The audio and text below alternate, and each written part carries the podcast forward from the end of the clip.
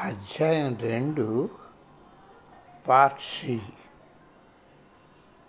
తరువాత కుడి చెవిలో గుయ్యమంటున్న చప్పుడు గమనించాను. అది నాకు ఉండే చప్పుడు అదే ఆగడం లేదు. వెన్నెముక పొడవున చెమట పట్టివేయడం మొదలైంది. వీపు పైభాగం అంతా వెచ్చదనం ప్రాకుతున్నట్టు అయింది. ధరించిన వస్త్రాలను నేను చాలా వరకు తీసివేశాను. శరదృతువు మొదలై చాలా రోజులైంది. అయినా నా బాధ ఆగలేదు. వెలుగొందిన కాంతులు వస్తున్నాయి పోతున్నాయి. మనసులో రూపాలు కదలాడుతున్నాయి. పాత స్మృతులు తెలియాడుతున్నాయి. సామాన్య ఆలోచన పరంపరలు సాగిపోతున్నాయి.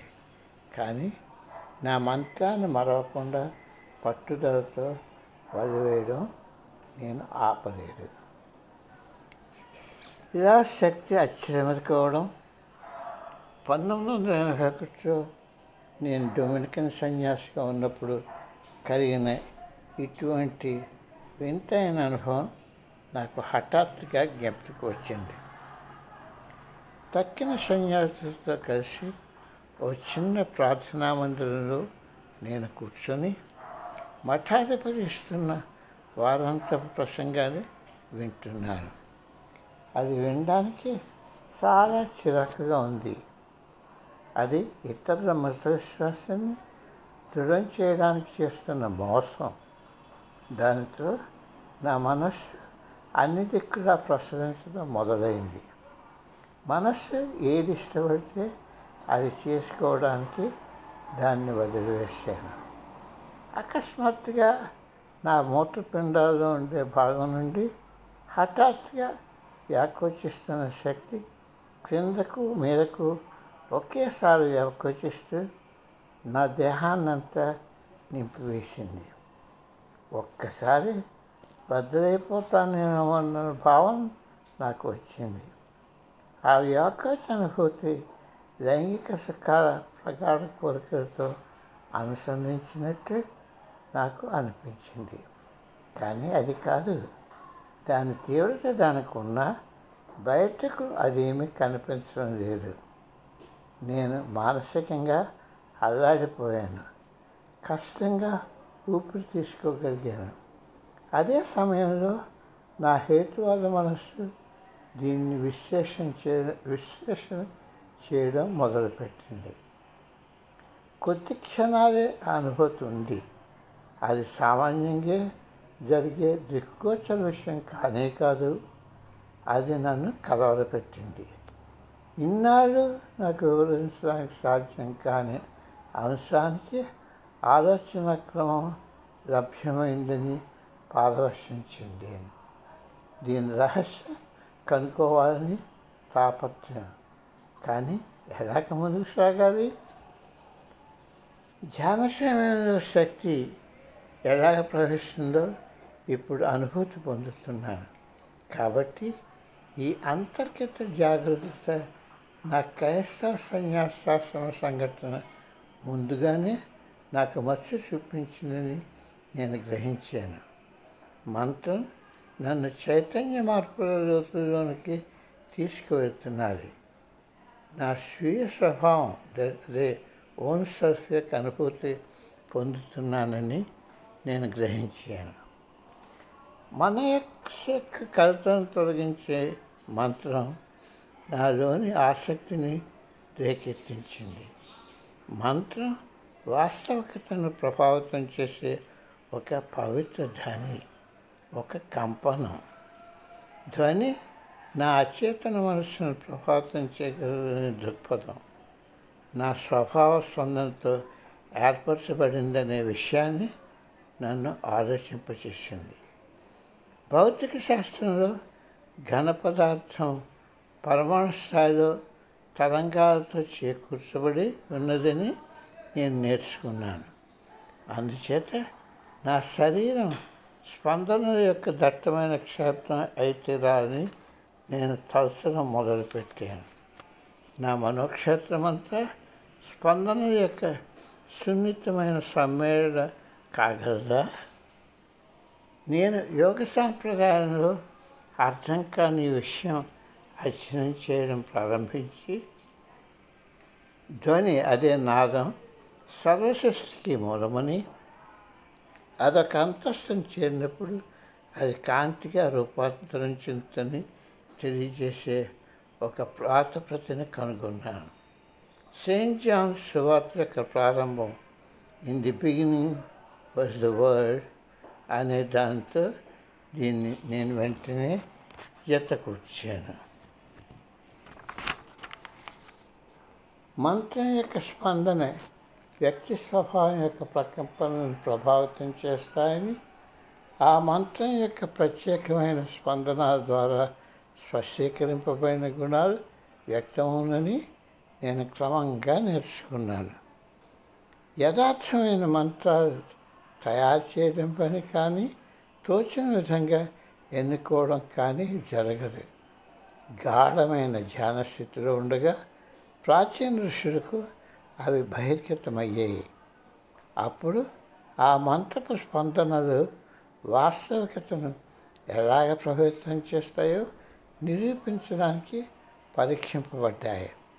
ఋషులు వారికి వారే ఈ మంత్రాల పరిశోధకులుగా మారి దేహం మనసు ప్రకృతిపై ఆ మంత్రాల ప్రభావాన్ని పరిశీలించారు ఆ విశ్లేషణ ఆధారంతో ఋషులు తమ శిష్యుల ఆధ్యాత్మిక క్షేమానికి అవసరమైన గుణాలను వెలికి తీసుకురావడానికి దోహదపడే మంత్రాలను ఎన్నుకునేవారు.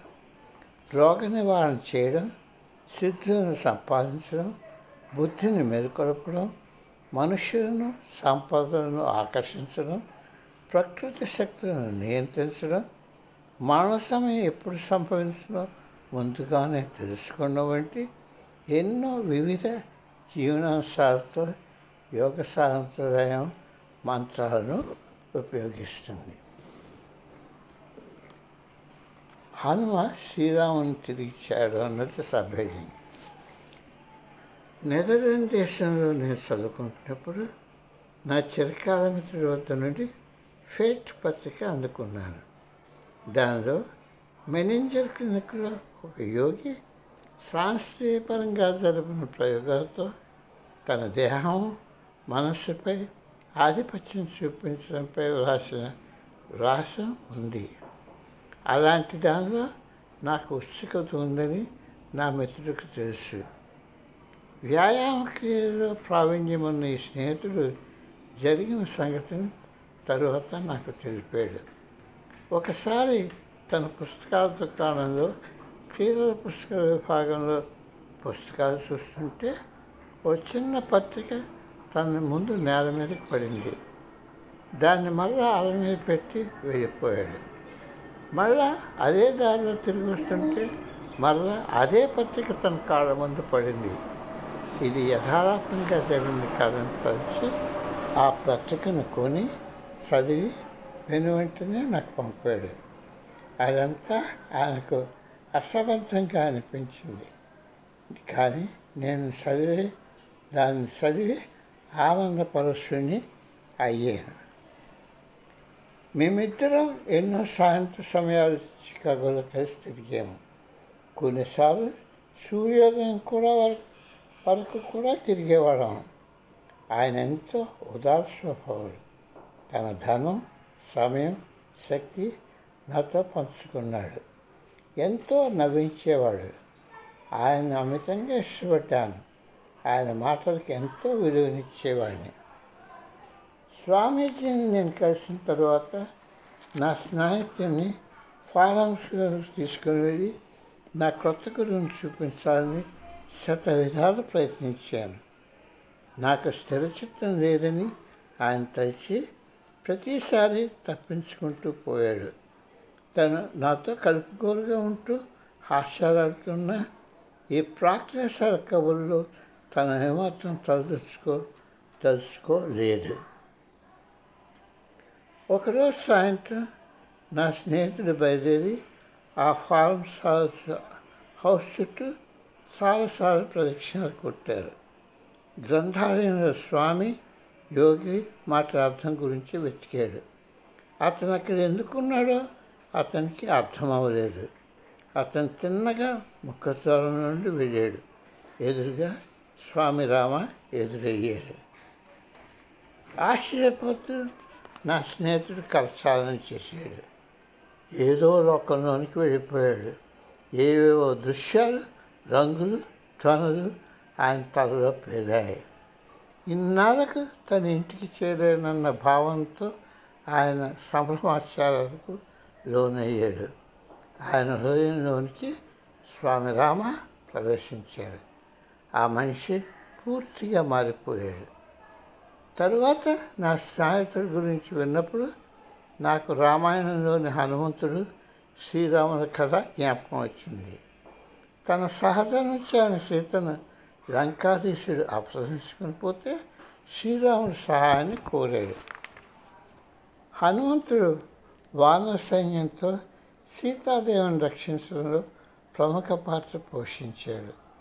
శ్రీరాముడు అతన్ని అన్ని రకాల కానుకలు ఇవ్వచొప్పగా ఆయన అన్నిటినీ తిరస్కరించాడు.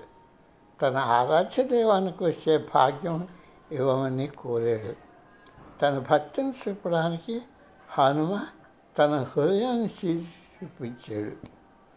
ఆయన హృదయం మధ్యస్థంలో సీతారామ స్వరూపాలు వెలుగొంది ఉన్నాయి. స్వామీజీని కలిసిన మరుక్షణం నుండి అతడు జరుగుతున్న ప్రతి ప్రజా సమావేశాలలో స్వామీజీకి అంగరక్షకుగా తయారైపోయాడు. ఆయన చాలా సంవత్సరాల వరకు ఆ విధిని మార్చుకోలేదు.